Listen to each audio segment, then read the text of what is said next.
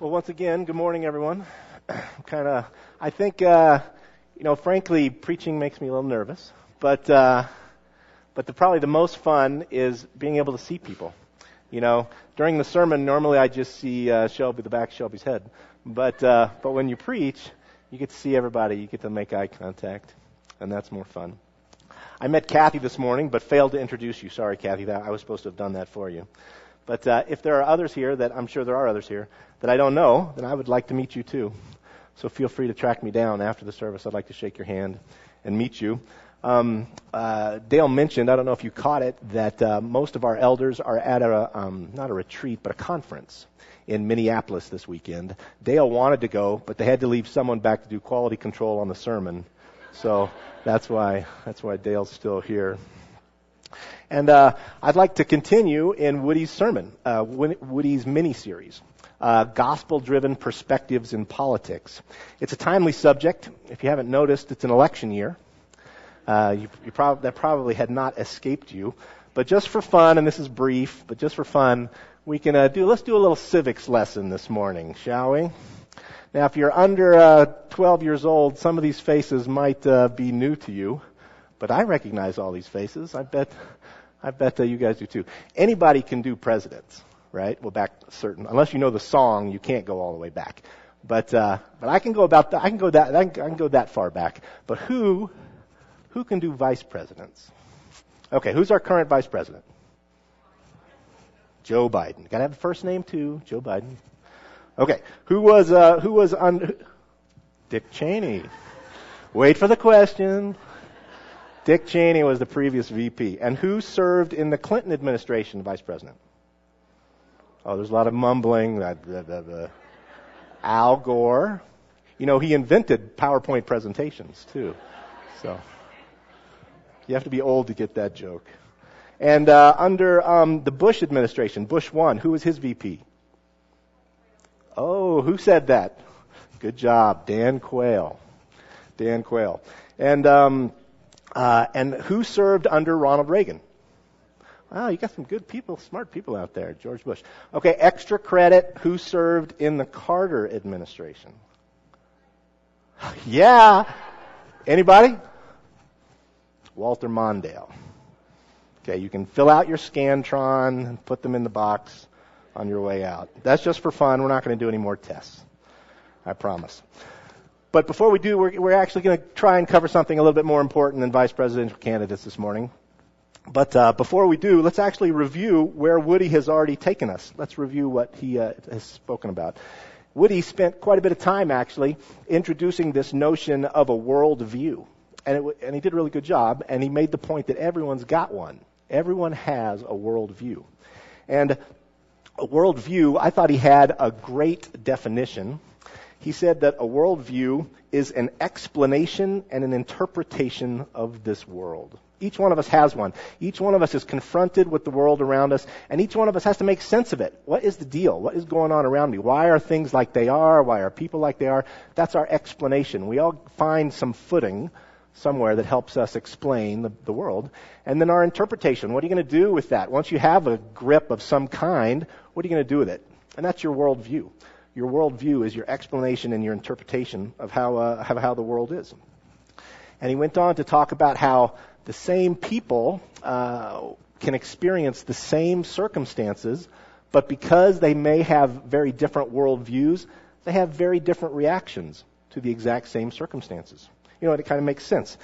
If you're a believer, if you're a Christian, then you see the world through Christ colored lenses. You have a Christian worldview.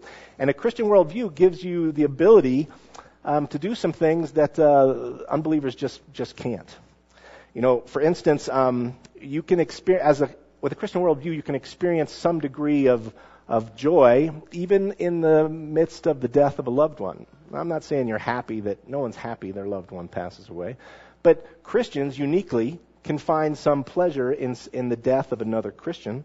Um, first, first Thessalonians 4:13 says, "Brothers, we do not want you to be ignorant about those who fall asleep, or to grieve like the rest of men who have no hope. Believers have hope, and that's because of a Christian worldview. Praise God." And uh, And I, my thoughts gravitate, I point over here because that's where the Wuths always sit. My thoughts gravitate to the Wuths. And, um, you know, Christians are unique in that we can, we can interpret trials as having a long-term benefit. Nobody enjoys trials. I'm sure the Wuths are not happy that they're in a hospital in Reno right now. But, but in the long run, they and we can look forward with, within hope to what the Lord will do. The Lord did not invent leukemia. The Lord did not, did not invent sin. The Lord did not invent pain or trial. But the Lord, miraculously, to his own glory, can take those circumstances that are messed up and he can turn them into something beautiful. And only he can do that. James 1 says, Consider it pure joy, my brothers, whenever you face trials of many kinds, because the testing of your faith develops perseverance, and perseverance, character, and character, hope. God can take something really bad and he can make something of it. Praise God. And then uh, we're talking about a Christian worldview, and I just have one more example. If you have a Christian worldview, you can experience, you can have peace. And not just peace, you can have um, inexplicable peace. You can have mysterious peace. Peace that just doesn't seem right. Peace that no one else can explain because, because God get, can, will give you that peace. Philippians 4 4 6. You can probably say it with me. Says, Do not be anxious about anything, but in everything, by prayer and petition with thanksgiving, present your request to God, and the and the peace which surpasses all understanding will guard your hearts and your minds in Christ Jesus. Praise God. These are fabulous blessings we have in Christ. This is part of your um, Christian worldview. So that's really important. Those are good lessons. I was glad Woody dwelt on those. That may not sound very political, you know, but uh, but your worldview shapes how you see everything. It shapes how you spend your money. It shapes uh, what relationships you choose and what relationships you let go. It, cho- it, it shapes your view of politics. It shapes your view of government. And it would be really nice if we could turn to a passage in the Bible that talks about how to do government. You know, it would be really nice if we had a long number of chapters that said this is what government should do, and this is, this is what government should jump in with both feet, and this is what government should really keep their fingers out of. And Leviticus might be that set of chapters, but I've read Leviticus, and I, it's hard. I'm hard pressed to find a, a lengthy description of what government is and what government should be there. But there are a few. Um, there are a few passages. In fact, we're going to look at one this morning, Romans 13. If you want, you can start turning in your Bible to Romans 13. And Romans 13 talks about a Christian's relationship to government. So we may not have a blueprint for what government should be, but we have some pretty good direction on how on what we should do with it, on how we should relate to it. And uh, let's let's take a minute and pray that the Lord would bless our time in His Word. Father, thank you so much for our church, for our church family, really for you being our Father and drawing us together into one family as a result. Lord, we honor you and we love you. And Lord, I'm very grateful for our government. And I'm grateful for the country that you have made the United States into. Lord, I pray that uh, each of us in this room would submit ourselves to you and do whatever you tell us to do regarding government. In Jesus' name we pray. Amen. Amen. So uh, you, you, may already be there. Romans. We're going into the book of Romans. You know, if you uh, if you're new to church, it's you know when when the it seems like the pastor always says, "Let's go. Let's all turn to Second Hezekiah." And I'm like thumbing myself to death. I can't. If you don't know where Romans is, there's a table of contents in the front of the book. Don't be ashamed to look at the table of contents. All right, Romans chapter 13. Those are the big numbers. The verses are the little bitty numbers embedded in the text. So we're going to read the first seven verses of Romans 13. It says, Let everyone be subject to the governing authorities, for there is no authority except that which God has established. The authorities that exist have been established by God. Consequently, whoever rebels against the authority is rebelling against what God has instituted. And those who do so will bring judgment on themselves. For rulers hold no terror for those who do right, but for those who do wrong. Do you want to be free from the fear of the one in authority? Then do what is right, and you will be commended. For the one in authority is God's servant for your good. But if you do wrong, be afraid, for rulers do not bear the sword for no reason. They are God's servants, agents of wrath to bring punishment on the wrongdoer. Therefore, it's necessary to submit to the authorities, not only because of possible punishment, but also as a matter of conscience. That's also why you pay taxes. For the authorities are God's servants who give their full time to governing. Give to everyone what you owe them. If you owe taxes, pay taxes. If revenue, then revenue. If respect, then respect. And if honor, then honor. It's a good passage. It's good. It's pretty straightforward, don't you think? I think it is. But having said that, let's just summarize it. Let's just go over it together real quick. Maybe. Can you help me? They're working on that. Let's summarize it. Verse 1. Verse 1 says, Let everyone be subject to the governing authorities. You know what that means? That means we should be subject to the governing authorities. You know, that's not, uh, that's not rocket science there. It, it's not rocket science, but it's surprising how often we dance around it. You know, the governing authorities, uh, I'm sorry to say, the governing authorities include speed limits. The governing authorities include city ordinances. It includes teachers at your school. Teachers at your school. The county commissioners, your employer's policies. That's uh, a little hard. One more, please. Thank you. We should submit to the governing authorities. Um, and, and that can be kind of hard. There's lots of sources of authority. There's, a, there's numerous people in our lives to whom we owe obedience. And uh, so it's not just the United States federal government that we're talking about here. There's a number of authorities we should submit to. Why? Why do I give a rip what they say in their building code or whatever? Well, what? The because is because of the very next one. God has established the existing authorities, and so rebelling against them is like a, is rebelling against God. I, I, I, didn't make this up. I mean, this is not Chris Ward commentary. It comes right out of the verse says uh, they exist because they've been established. Consequently, whoever rebels is rebelling against what God has instituted. I mean, this is this is really straightforward kind of stuff, which is good for me. The sec- the back half of that same verse says uh, says that bad things happen to those people that disobey the government. That's that's true. it says he goes on to verse three. He says if you do right, you don't have to fear the government, and if you do wrong, you got really good reason to fear the government. It's the government's job to punish evildoers, including the use of lethal force. Now, I'm not here this morning to argue about capital punishment, but the verse says right in verse 4 there, it says that the, the, he, um, the ruler is God's agent of wrath. That's, that's like enforcement, that's punishment, an agent of wrath for the evildoer, and he does not bear the sword for nothing. The sword is not an implement of spanking the sword is not an implement of imprisonment. The sword is an implement of death. So I, I think it's pretty clear that the Lord has granted the authority of capital punishment to uh, the government. Maybe you disagree. I don't, I don't, necessarily want to debate that point, but it, I think so. And then verse 5, he says something really interesting. He says that obedience is a matter of self interest as well as a matter of conscience. You know, if you. Uh, in your daily life, you will be observed by people wherever you go. And, uh, and that's a part of everybody's life. And to the degree to which you obey laws when you're under the observation of others, you will benefit. I mean, that's just kind of a natural thing. Um, you'll benefit as a result. It's a matter of self-interest. But what, when no, what about when no one's watching? What about when you're alone, when you think no one can see what you're doing? God can see. And even in those times, it's a matter of conscience. So we're called to obey when we're observed, and we're called to obey even when we're not. And in this verse 6 and 7, we're going to get into, more, into this more later.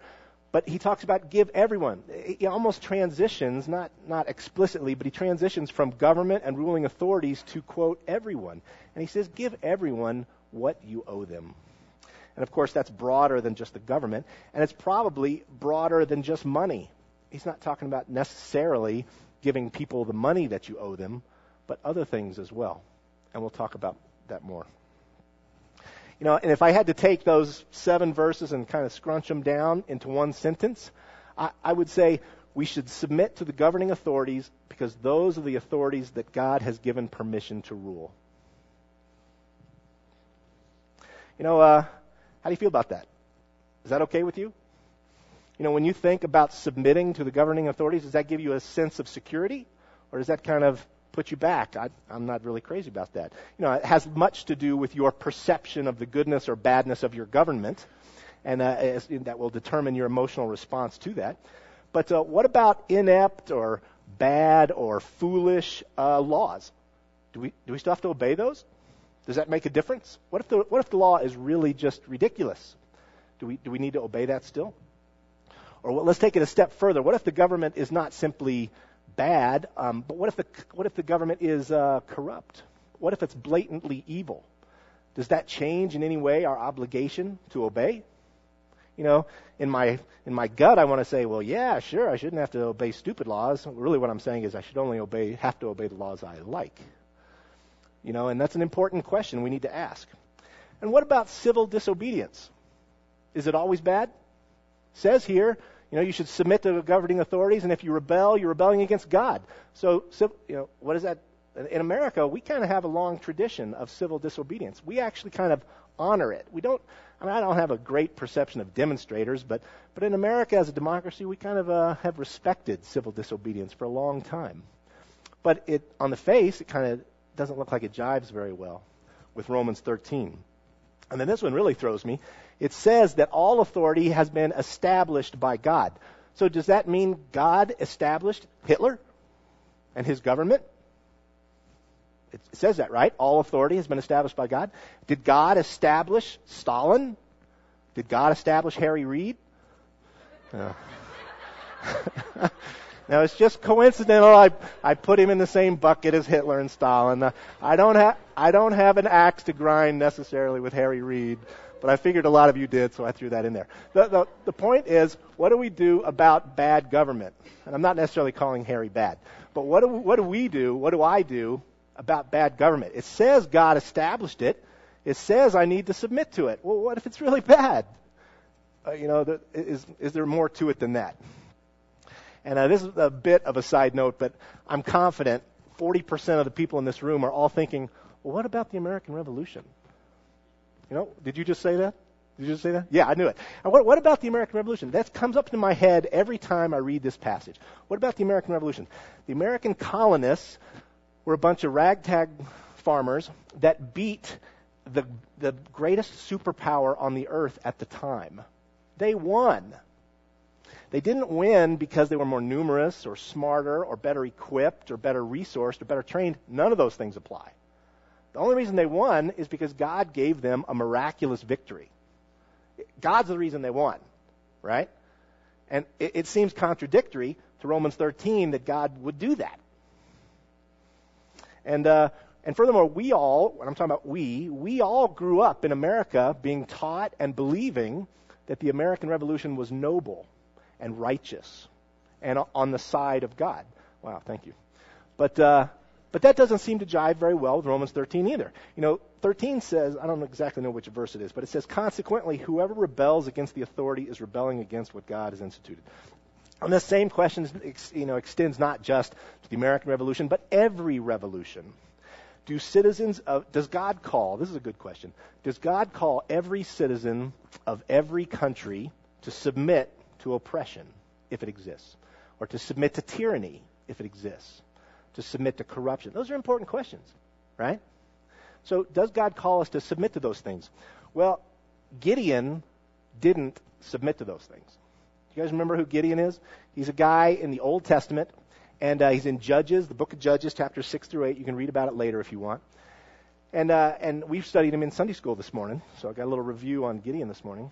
But um, but Gideon, uh, Gideon was uh, he led a national revolution of the Israelites against the ruling Midianites. You know, the Midianites were right in the category of the authority established by God. The whole, the whole you know, falls right into the Romans 13 thing.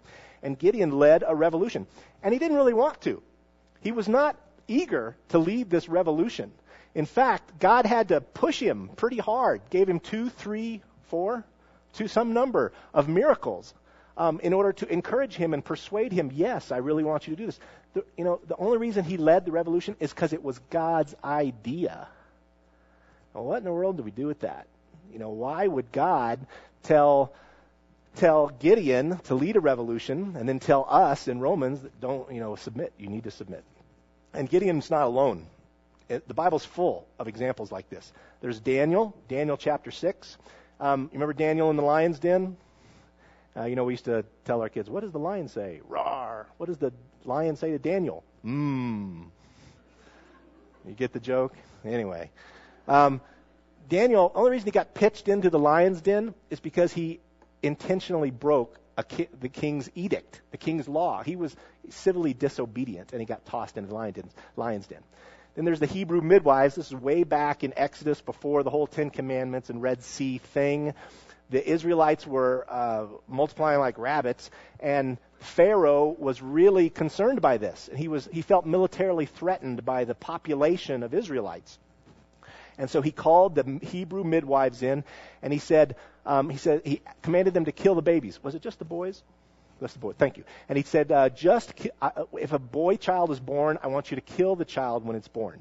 And they left and they disobeyed, and they didn't do it, and they let the boys live. And some amount of time later, had to be six months a year, had to be a significant period of time later. He calls them back in, says, "What is up? I told you to kill these children, and you're not doing it." And then they lied about it. It doesn't say explicitly they lied, but if you read the text, it seems to me like they lied about it. They made up this kind of excuse. And then they left. And then, very poignantly, God says, the scripture says, that God blessed them with children of their own. Presumably they didn't have children before that. He says God blessed them with children of their own because they feared him, because they did the right thing. How, how interesting is that? That's not very Romans 13 ish. Then there's Rahab. We studied Rahab in Sunday school. She uh, lied to the king's soldiers about where the spies were. She hid them. She did some treasonous stuff to her uh, to her city of Jericho, and then got and yeah, she did that. Then there's the ex, the whole Exodus. You know, Pharaoh wanted those Israelites to stay put, but they chose to leave instead. You know, there's lots of examples in the Bible. Uh, first of all, these examples are in the Bible, which is kind of interesting. So God knows about these examples. And uh, they're in the Bible. They're numerous. We could go on. There's a whole slew of things Jesus did that were contrary to the authorities of his day. And uh, so they're, they're numerous. They're in the Bible. And the biggie is that God, in these examples, God explicitly rewarded their rebellion. Okay. So there's got to be more to this story. We're, leaving something out here. There's, there's got to be an important piece to this puzzle that we just haven't gotten to yet. Um, so what gives? So uh, how could God in Romans 13 tell us to not rebel? But uh, in, but there's plenty of examples in the Bible where people did rebel, and God rewarded them for that, for doing so. In my opinion, probably one of the best uh, you know passages that helps us understand this conundrum is in Acts 4. So if you still got your Bible open, turn to Acts chapter 4. Now, uh, I'll give you a little background while you're flipping pages. Um, Acts chapter 4, there's uh, Peter and John. Um, they're, uh, they're in Jerusalem at the gate, at one of the gates in near the temple. I don't know exactly which one. Anyway, there was a man who sat there every day. He was crippled. He was probably a paraplegic of some sort. I don't know. He was crippled. And he sat there every day. He was like a fixture in the community. Everybody knew this guy. They could see him every day. Every time someone went to the temple, you saw this guy. Your kids saw this guy. You talked about him at lunch, et cetera, et cetera. And so he, everybody knew who he was. They may not have known him personally. But uh, God chose to heal this guy and chose to heal him through Peter and John's ministry. And, um, uh, and so the whole community knew about it. Hey, you know that guy, the one that used to sit right there? He's not there anymore. It's because he got, he's healed. God healed him. He can walk now. So the whole community knew about this miracle. And very ironically, the religious leaders of the day, this is the established authority part, the religious leaders of the day took great offense at this miracle. And it was because Peter and John had decla- had proclaimed the miracle had been done in Jesus' name, by Jesus' power. And this is the same Jesus that the religious leaders had successfully crucified just, uh, just uh, a little while before. So this was a great indictment. This miracle was a great indictment of the uh, religious leaders, showing that they had really goofed up, that God was vindicating something that they had done badly. That's not exactly what I meant, but you know what I meant by that. So anyway, that, that's the circumstance. So let's read. We're in uh, chapter 4. We're going to go down to like verse 16. And it says, oh, and these are the religious leaders speaking. And they said, What are we going to do with these men? They asked. Everybody living in Jerusalem knows that they have done an outstanding miracle, and we cannot deny it. But to stop this thing from spreading any further among the people, we must warn these men to speak no longer to anyone in this name. And then they called them in again and commanded them not to speak. The them is Peter and John. It says they called them in again and commanded them not to speak or teach at all in the name of Jesus.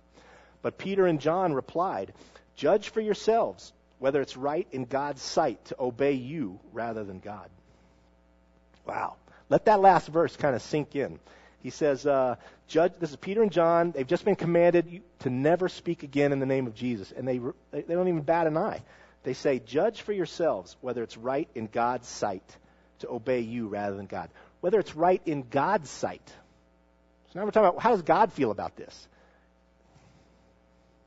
So was were these uh, was this ruling body was called the Sanhedrin? Were they the established ruling? Uh, were they the established rulers of the day? Yes, yes they were. Did they give an order to Peter and John? Yes, yes they did. Did Peter and John obey? No, no they did not. And why not? Because had they obeyed, had they obeyed the, the, the Sanhedrin, they would have disobeyed Jesus. And that's the key.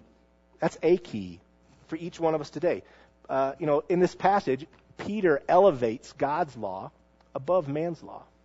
It's not like he elevated it, it wasn't higher than man's law before. He just points out the fact, reminds everyone that God's law is above man's God, man's law.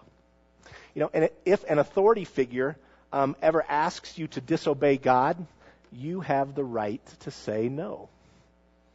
If, uh, you know, just a couple examples, if your boss asks you to defraud an invoice, that's uh, a lot of authority there. It's a lot at stake. You have the right to say no. According to God, you have the right to say no. If, if a lawyer tells you you have to sign it, it's the only way, you have the right to say no. If the government passes a law that requires you to violate your conscience, you have the right to say no. That's, those, are, those are important concepts. You know, only God is sovereign. That means only God has unlimited authority. Everyone else, all men and our institutions, have limited authority. God has unlimited authority. And when rulers, this is kind of a key, a key back to the whole American Revolution thing, but when men exceed their God-given authority, they uh, they lose the right to demand your obedience. Now, this is murky water this is uh, subjective. This is a, these are difficult decisions that everybody has to make in their own heart. But, uh, but those are the facts. You know, when um, uh, God's law trumps man's law. Now, for a time, uh, not very long, but for a time, I sat on a committee that hired teachers over at Logos Christian Academy. And we had this really pathetic uh, teacher application. I didn't like it, so I threw it away. And I, uh, and I made a new one. And on this, on this application, I asked questions that I thought were important uh, of, ver- of applicants, of potential candidate teachers. So I asked them about their sexual orientation. And I asked them about their, uh, the history of their, uh, not relationships, but I asked about their marital history, if they'd been divorced, and if so, how many times. I asked if they were currently living with a, a person in, in, the opposite gender. And, uh, and I don't know for sure, but I'm, I'm confident that at least some of those questions are illegal to ask. And it didn't matter. It didn't matter because God's law trumps man's law. And I was not going to recommend the hiring or actually hire a, a, teacher that was not submitted to God's law or was not willing to recognize it and submit to it. And, uh, and, and you get the idea there. Now, what could have happened? Well, if we'd had an applicant refuse to answer those questions, because legally they don't have to, um, they, they wouldn't have answered those questions. They would have left that portion of the application blank, and we would not have hired them. Right? And, uh, and then they could have legally sued our little bitty school, and they probably would have won. Right? So there, there could have been, praise God there weren't, but there could have been legal repercussions for, you know, for doing that stuff. And uh, in, um, the point is that our, our allegiance, our first allegiance, is, is to God and not to men. And sometimes when we refuse to obey, we end up suffering as a result. Now, we read that story about um, Peter and John in Acts chapter 4. And in that story, they come before the men and say, Hey, you may never speak in Jesus' name again. And they say, Hey, you know, judge for yourselves whether it's right for us in God's sight to obey you rather than men. And they get a stern talking to, and then they're released. And we cheer Peter on. Yeah, go Peter. Good job. Well, in the very next chapter, chapter 5, almost the same thing happens, and they get hauled in front of the uh, leaders once again. And, uh, and they say no, and they stand up once same way, same kind of thing. And, they, and we cheer one more time. Yeah, Peter, way to go. You tell those people, Peter, what to do. Well, they didn't get released that time. They got bound and scourged, which means whipped, and then thrown in jail. Those are serious consequences. I mean, am I am I willing to do that for LCA for Logos? That that's kind of sobering. You know, would I have been willing to go to jail, much less being whipped? And uh, and then they said something that uh, I think is inspiring. Acts 5:41. Peter and John said they rejoiced to, to be they rejoiced to have been counted worthy of suffering disgrace for the name. They, uh, they didn't shy away from the suffering. They didn't say they didn't deserve it. God, how could you do this? We stood up for you and then you let this happen to us? They kind of saw it coming and they were willing to swallow that pill. And, uh, and that's where we are. And that's, we're, in, we're in the same place. Let's go back to Romans if you're, if you're, if you're not there now. Romans, uh, here we go, verse 3. Starting at 3 says, For rulers hold no terror for those who do right, but for those who do wrong. Do you want to be free from the one in authority? Then do what is right, and you will be commended. God doesn't demand that we obey everything God, er, God doesn't command that we obey everything men tell us to do. God demands that we do right. Right? It's right out of the verse. I'll read it again to you. For rulers hold no terror for those who do right. And if you do right, you'll be commended. So that's an important uh, concept. Okay, so is it everybody fired up to go rebel? Has, has everybody got a, a, a, law or a rule or a policy that you're ready to go, you know, you know, demonstrate? We can all go break something together. You know, we can stop paying taxes. Who wants to take the muffler off their car? I'm going to go home and shoot my neighbor's dog. That's what I'm going to do. But, uh, you know, is this sermon just the fuel you needed to go, go disobey? You know, is it licensed to go nuts? Well, we just read Romans 13:3. Let's read Romans 13:4. Next verse. He says, "For the one in authority is God's servant for your good. But if you do wrong, be afraid." That's poignant. But if you do wrong, be afraid, for rulers do not bear the sword for no reason. You know, perhaps your conscience is different than mine. Perhaps your conscience is uh, sensitive, where mine is callous. Perhaps you're sensitive to issues that don't particularly get me worked up, you know? So everybody's different, and your consciences are probably a little different too. But uh, I've never had I, Chris Ward, I've never had a sheriff's deputy tell me to do something that offended my conscience. Hmm. You know, and there are policies of our county, perhaps, or of our country, certainly. There are policies of, of ruling bodies with which I disagree. Policies I think are immoral. Policies that I think are wrong. But I have yet, you know, in my life, I have yet to be told I have to do something that violates my conscience. And um, my problem, my problem is not finding the courage to disobey. And that was Gideon's problem. And God had to kind of push him along with some uh, miracles to get him there. But my problem is not finding the courage to disobey. My problem is submitting to laws I don't like. And I predict that's the way this, this whole room is. I bet very few of us are are, are enjoying a great sense of freedom because now we can go disobey that thing that has plagued our conscience for so long. That's probably the great minority of people. But all of us probably face laws we don't like. And, uh, and it's hard to submit to them. Why, why, why? Why do I have to buy a building permit to put a roof on my own house? It's my house. It's just a tax. I don't want to pay it. But the laws say I'm supposed to. Or why does the IRS want to know what stocks I buy and sell during the year? I paid tax on the income when I earned it. And now I have to pay tax again just because I'm trading stocks? It's none of their business. I don't want to tell them. But God said, but the law says I'm supposed to. And and why this I'm I'm trying to project here for you guys. Why do I need someone else's permission to protect myself in my, with my own pistol in my pocket when I walk around town.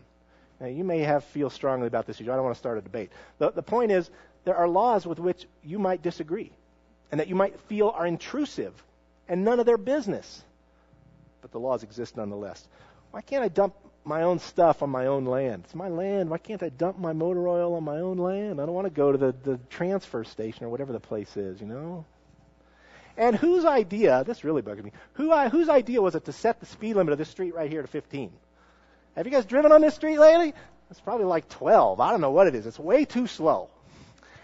And, uh, you know, and these, uh, these are examples, and, you know, that last one's kind of silly, but there may be examples in your life where you are worked up about a, a law or an ordinance or a policy or an employer's rule or something, some person in authority over you has levied some, you know, regulation that you don't like. And uh, in cases like those where my conscience is not involved. Now, this whole 15 mile an hour thing, you know, it bugs me. I don't like it. It's not an issue of sin, you know, that I have to go 15. You know, and and if the law says I need a concealed carry permit, I should go get the dumb permit. You know, it's it's not like I'm sinning by getting the concealed permit. You get the idea? In, in issues where it's not an issue, a matter of conscience, but just a matter of my ire, just a matter of my irritation and anger, in those cases, God calls me to obey. You know, you, got, you, almost have to say that to yourself two or three times. In cases where my conscience is not involved, God calls me to obey. If you've ever filled out your own taxes, you know how easy it is to cheat? Way easy. It's almost trivial. They can never find out. There's lots of easy ways to cheat tax. But you know what? God calls us to obey. And if you watch the on ramps between here and Reno, you can almost always go 80.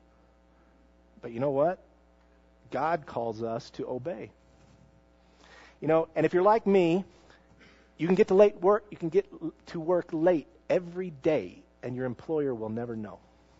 And you can pay your bills at your desk and your employer will never know. And you can send lots of personal emails and read lots of things on the and your employer will never know. But you know what? God has called us to submit to the authority the authority figures in, in our lives as if we were obeying, as if we were submitting to Him. And, and, and, that, and it bears mention that all this, this whole directive, this whole Romans 13 section, came at a time when, when Nero was emperor of Rome. He was horrible. He was horrible. He was a lunatic, and he was terribly cruel, and he murdered Christians for being Christians. And in that environment, Paul does not recommend rebellion. He recommended submission.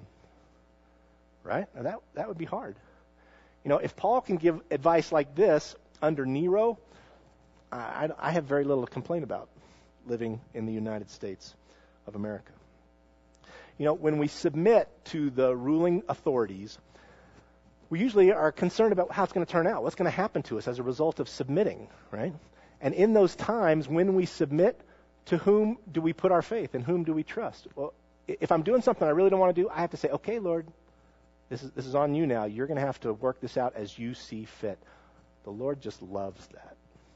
The Lord loves it when we de- choose to depend upon Him regardless of the circumstances we face. In fact, I'd, I'd be willing to say that He does it on purpose. That He brings stuff into our lives that we don't like so that we're forced to say, uh, you know, Lord, this is really bogus. you could change this if you wanted to, but I'm going to I'm going to do what you say, and I'm going to leave the results to you. The Lord really likes that. I think, this is just my opinion, I think that God would prefer that we be submissive and wronged, have wrong done to us. I think God would prefer we be submissive and wronged than rebellious and right. You can decide for yourself if you agree. So earlier I asked, okay, who's fired up to go rebel? Who's fired up to go do something that, you know, we've been hankering to do for a long time?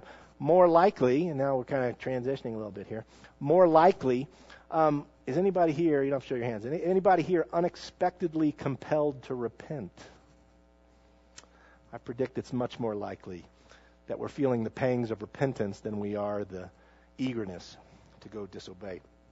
You know, if that's you, and it was me, I had to repent of some stuff on this lesson. If, uh, if that's you, don't go home and think about it. I'll think about that when I get home. That's chicken. It is, right? If God has brought something to your mind to which you need to obey, now is the time for you to obey. Now is the time for you to choose that from now on I'm going to do it God's way, uh, not my way. It's, it's, um, you know, it, it's, it's important. Let's, uh, let's, are you still in Romans? Let's go to the, the very end of the section and let's read verse 7. I think this is my favorite part. He says, Give to everyone what you owe them. If you owe taxes, pay taxes. If revenue, then revenue. If respect, then respect. If honor, then honor. Okay, we're talking about giving honor and obedience, really honor, I guess. Give everyone what you owe them. What is, what is the opposite of submission? Rebellion, right? I mean, that's pretty, that's pretty easy. The opposite of um, submission is, uh, is rebellion. Now, 1 John 3 4, this, is a, this, this should be our memory verse because it's only three words long. 1 John 3 4 says, Sin is lawlessness. I think that is so profound. I've spent like a couple days thinking about that. Sin is lawlessness. Short, sweet. Sin is lawlessness. If you're lawless, then there are no constraints upon your behavior. Right? If there are no laws that govern you, you can do whatever you want.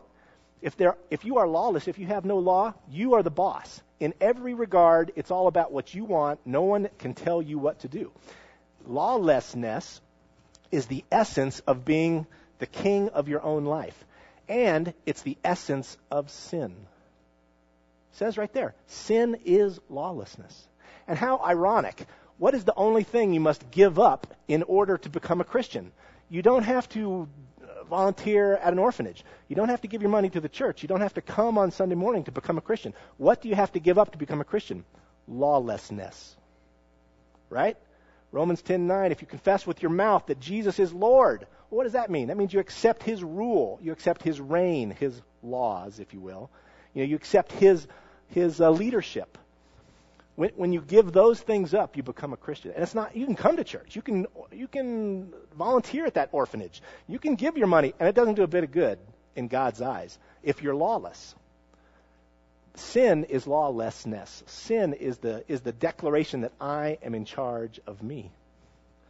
And, uh, and that's essentially what sin is. Um, if, uh, you know, and so now tying this back to Romans 13, uh, the, the last verse, verse 7 says, Give people what you owe them. If honor, if honor, if respect, respect. If you're unwilling to obey the ruling authority, much less if you're unwilling to honor the ruling authority, then you're mired in sin, and it will destroy you. It will destroy you. You know, to whom do we owe honor and respect? Well, first and foremost, we owe it to God. We owe it to God. Who is the boss of you? That's a great question. Who is the boss of you? If the answer is not God, then you are in deep water. You are in grave peril. And you must submit yourself to Jesus Christ before it's too late. If, if you need help with that, ask any Christian. If you don't know how to do that, if that frightens you, if you're concerned about that, if the Lord's speaking to your heart, ask any Christian. Any Christian will be able to explain to you what they did in their life, how they submitted Jesus. If you don't know a Christian, come ask me. Uh, we can certainly solve that problem. But after you've submitted to God, who's left? Who do, to whom do we owe honor and respect? Well, those are good questions, you know? I need one more, Mark. Your spouse is certainly on that list, right? You owe your spouse love. You owe your spouse respect. Um, uh, a coworker. There's always at least one coworker that bugs you, right? There's always at least one. And what do you owe that person? Maybe you owe that person a second chance. You know, that's hard. Maybe you owe them a second chance. What about your boss? You probably owe your boss a, a reasonable level of energy. You probably owe him punctuality. You probably owe him perseverance. You probably owe your boss a lot. And the verse says, give everyone to everyone what you owe them. What about that woman that drives you crazy? And it's not necessarily a woman, that person, whoever that person is. What about that person that drives you crazy? What, what about your son in law? You know, is there, is there any father that thinks his daughter married somebody good enough? Probably not. You know, I can't think of anybody on earth good enough for my girls. But, uh, but what about your daughter in law? What about your family member? You know that one, the one I'm talking about? That family member? What do you owe that family member? Maybe you owe that person forgiveness. Maybe you owe that person love. Maybe you owe, maybe it's as simple as you owe that person some, some courtesy that you haven't been giving that person. I'm making this up, but you get the idea. You know who I often, uh, I was making this list of, of people you needed to respect. And, uh, and then the Lord pointed out some people I need to respect, people to whom I have debts. You know who I have a debt to? That guy with the thing in his lip right here, you know, and the stud, stud, stud, stud, stud, stud. And you know, I owe that guy uh, the love of Jesus at the very least, and I have been withholding it for a long time. You know who else bothers? Actually, let me rephrase that. You know who else to whom I owe a debt of love? Is uh, people at freeway exits that ask for money. Now, maybe you're more sympathetic than I am. I have failed to give those people the love they deserve. we all have debts. We all have people around us that are either in charge of us or not in charge of us, to whom we owe various things. And uh, and and how about this is a great idea. How about if we give lip service to just honoring those people? Is that good enough? Duh. No. No. Clearly, obviously, no. Let's. I mean, let's not even bother with that. Let's not even go there. Let's be honest enough in our own hearts to say, no, that's stupid. I got to do. Doing that is doing nothing. Doing that is making it worse what God wants from us, what God demands of us, is that we genuinely honor those to whom honor is due. Maybe you're ticked off at one of our elders. I don't know. I made that up. Maybe you're angry at a neighbor, maybe a spouse, a kid. I don't know. Whoever it is. God genuinely demands that we give honor to whomever honor is due. And God demands that we obey everyone to whom our obedience is due. Now those are hard. Those are that's a hard those are hard things to do. But when we do so, when we submit ourselves to Jesus in that way, we receive the peace that passes understanding, and God uh, can move in our hearts. All right, so let's let's uh, let's sum up, shall we? This is the uh, this is the this is I don't I don't think you can write this down, but maybe you can just listen for a second. This is a review of uh, some important stuff, stuff that I think is important. We covered this morning. First of all, unless it would be sin to do otherwise, you should obey the law. Unless it's a sin to do otherwise, you should obey the law. If it would be a sin to obey the law, don't do it. Bad laws, bad rulers, injustice, corruption, all that stuff is no excuse for disobeying the law. Conscience is the only reason to disobey the law. Okay. Um, uh, there are people in each of our lives to whom we, we owe money, perhaps, or uh, respect, or love, or honor, or fairness. There are people in our lives to whom we have debts, to people to whom we owe. And we should give them what we owe them. We don't have to give them what they ask for necessarily, or give them everything we have. We have to give them what we owe them. And an unwillingness to submit is the essence of sin. Sin is lawlessness. An unwillingness to obey, an unwillingness to submit is, uh, is the essence of sin. So, this is, uh, this is another installment in our uh, gospel driven perspectives on politics. Um, I hope it helped you. it, uh, it helped me. Let's, let's close in prayer together. Father, thank you so much for uh, giving us uh, your word, the Bible. Thank you for these words, tell, reminding us of our uh, need to submit to those you have instituted over us. And in so doing, we trust you with the outcome. You are fair. You are uh, just. You make things, uh, you're trustworthy to make things work out as you see fit. That doesn't, ex- you know, I, I, may end up suffering, Lord, but Father, I pray that, uh, that I would submit to you and do it your way. And I pray for all those here. I pray for our elders, that you bring them back safely. I pray for the Wuths, Lord, that uh, you would bless Trevor's recovery and uh, give that family peace and security and show us how we can serve them and serve others. In Jesus' name we pray. Amen. Amen. Have a great day.